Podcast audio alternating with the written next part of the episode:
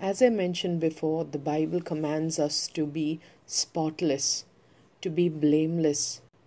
Jesus said, Be perfect as your Father in heaven is perfect. And all this is just simply impossible for man to achieve on his own strength. His grace, which is divine power given from the Most High for us to lead a sanctified life, this grace is available for us. He does not leave us as orphans. The Lord knows how frail we are. So His grace is available for us to live this high standard that God wants.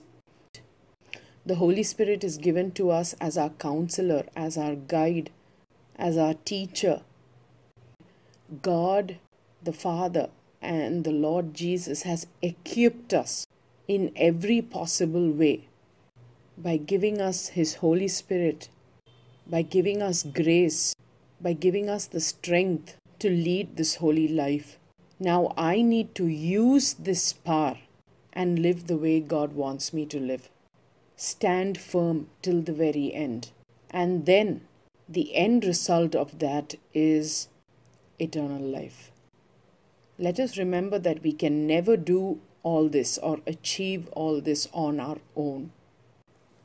But we can do all things through Christ who gives us strength the Holy Spirit actually takes the things that are in the Father's heart and puts them into our hearts. The Holy Spirit reveals the thoughts of the Father to us. So now we have no excuse before God. We cannot say, Oh Lord, it was too tough. I do not know how to go about it. His grace gives us the strength to overcome that toughness.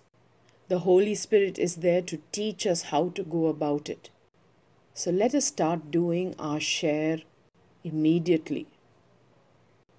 Shalom.